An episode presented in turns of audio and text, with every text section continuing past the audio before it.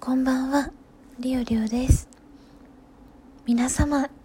メリークリスマス 良い12月25日をお過ごしですか？今日でお仕事の仕事納めになった方もいるんじゃないかなと思います。2020年、大変お疲れ様でした。残りゆっくり休んで、来年に備えましょう。来年がね、4日からっていう方もいるかなと思うので、そしたら、あの、リオリオと一緒なんですけど、ぜひ一緒に頑張りましょう。えー、そして、昨日、そして、うん？昨日と一昨日に、えー100回記念のラジオと、えーそしてイブのね、えーライブ配信やらせていただきました。どちらもギフトをいただいて、またコメントとかね、お便りもいただきまして、大変嬉しいです。ありがとうございました。えーイブのライブ配信では、あの、有名なね、大手の方とかも来ていただいて、なんか、あの、サンタクロースに扮して、あの、プレゼントくださったりだったりとか、いつも来てくださる方がクリスマスのギフトを流してくださったりとか、とても嬉しかったし楽しかったです。ありがとうございます。いつもね、体力続かなくて、もう30分しか、せっかくね、延長チケットいただいたのに、ちょっと活用できなかったんですけど、またね、元気のある時に、えー、長い時間のね、みんなとお話しできる時間を設けて、設けられたらいいなと思ってます。さて、今日がお仕事納めの、仕事納めの方もいるだろうっていう話だったんですけど、各有リオリオはですね、ちょっとまあいろいろと都合がありまして、年末結構ギリギリまで仕事が、本当は明日で収まる予定だったんですけど、ちょっと、あのー上司から声をかけられまして、みんなにかかってるんだけど、別に私だけじゃなくて、29、30ぐらいまで、ちょっとお仕事をやる感じっぽいですね。なんで、ま、まだね、自分の料理の仕事ためはちょっと先なんですけど、なっちゃうんですけど、まあ、家にいてもね、どうせすることないしとか遊びに行けるわけでもないし、休日出勤として給料が出るなら頑張ろうかなということで頑張りたいかなと思ってます。応援してもらえると嬉しいです。まだまだ疲れる日々は続きそうですけど、頑張りたいなと思います。それでは、えー、おとといのですね、100回記念ラジオということで、私、リオリオのね、えーこの、えーゆるっと社会人女子の声ブログ、えシャープ100をね、達成したわけなんですけれども、そこでいただいたお便りを紹介させていただこうと思います。えー、成田さんからです。成田さんもプレゼントまで、もう本当にいただいてしまって、もう本当に 豪華な、豪華なプレゼントで本当に嬉しいです。それでは読ませていただきたいと思います。シャープ100達成、本当におめでとうございます。ありがとうございます。そしてラジオトーク開始から半年、改めておめでとうございます。ありがとうございます。自分は確か、シャープさんのインターネットの黒歴史会で初めて料理を知りました。回を重ねているうちに、え、この人ガチのネットの人じゃんって気づいて、いつの間にか毎日聞くのが習慣になっていました。あ嬉しい。ありがとうございます。自分もネットに随分依存していたので、料理の話を聞くと、懐かしさとか共感とかいろいろな思いが込み上げてきます。共感性周知もあったかもしれないですね。今ではネットの話をしてくれるからとか、時々際どい話をしてくれるからとか、そういうところを離れて、純粋に一配信者としての料理にすっかりハマっています。ファンです。笑いながら涙出てきちゃった。こんなに続けてくれて本当にありがとうございます。これからも投稿楽しみにしています。ということで、お祝いケーキとバラの花束もただきました。ありがとうございます。この内田さんからいただいたお便りは、もういただいたのに気づいた時にすぐ文面も読ませていただいて、あ、こんな、なんか、なんだろう、長文で、いただいたのも嬉しくて、なんか本当に応援してくださってるんだなと思って嬉しくて、その時もすごい嬉しかったんですけど、今、声に出して 読ませていただいて、改めてちゃんと、その目でね、パーって読んだ時だけじゃわかんなかったその文章を、もう一回ちゃんと読ませて、なんだろう、ちゃんと読んだ、ちゃんと読めた、やっとっていう感じがね、すいません、知ってて。そしたら、嬉しくて、マジで涙が出てきた。恥ずかしい。ナイデイさんは、その、22日にやった半年記念ライブみたいなね、のでも、まあ、あの、すごい、ね、あの、支えてくださってたって、私が勝手に、あの、なんだろう、ナイテスさんからお便りをいただいたり、ギフトいただいたりしてるのに、をモチベーションにして、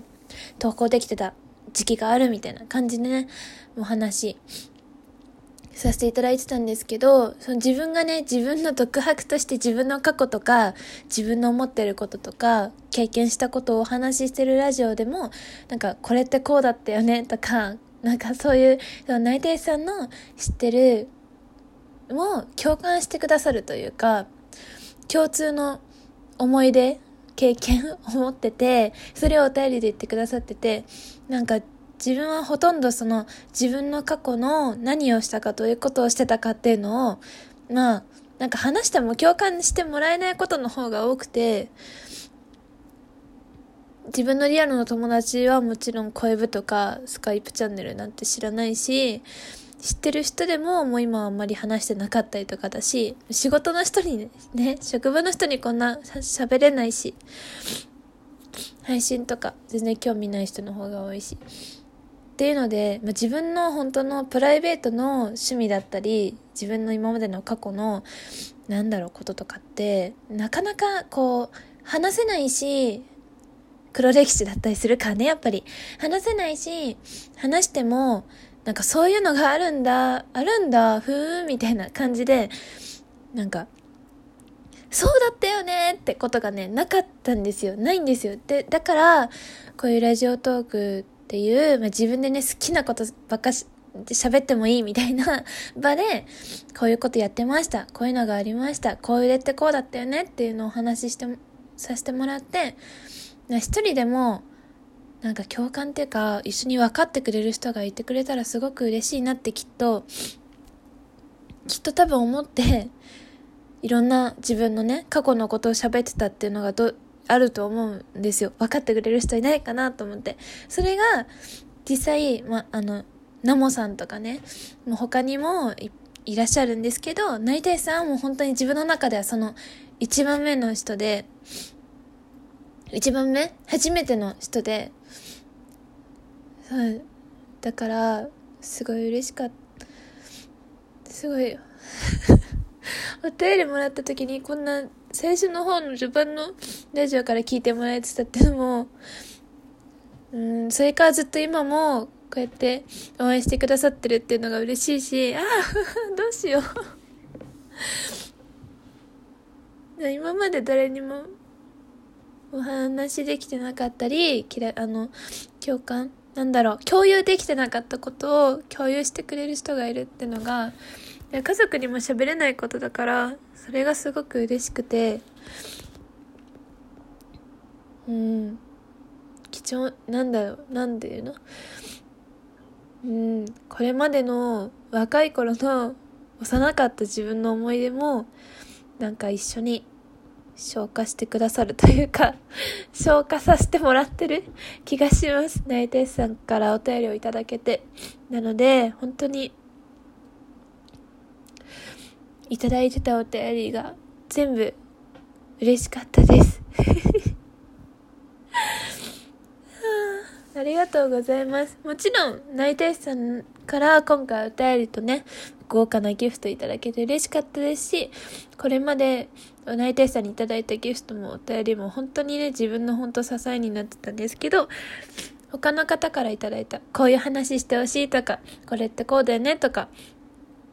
なんか自分のラジオについて、あの、感想とか、あの、ご自身の考えをね、教えてくださったりとかっていうお便りも、本当に P 坊さんのお便りもすごく嬉しかったですし、単純に毎回投稿するたびに再生回数が何回か、何十回かね、あの、増えるようになって最近は。もう、その、たとえ一瞬で切ったとしても、これだけの回数、自分のラジオのページが開かれてるんだって思うと、それだけですごい、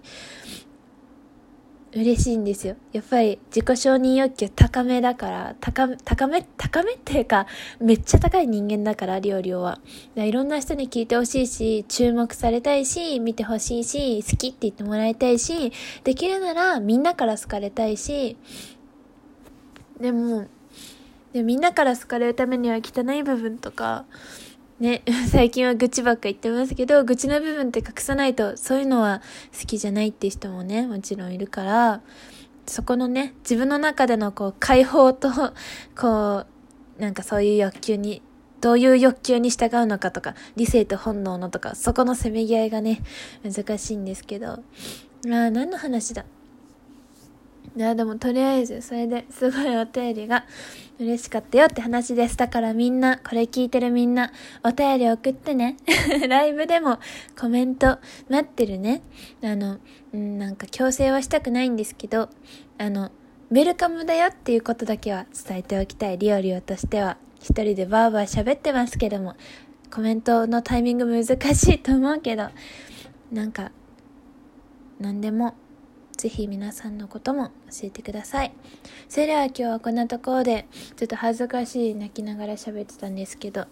えー、100回記念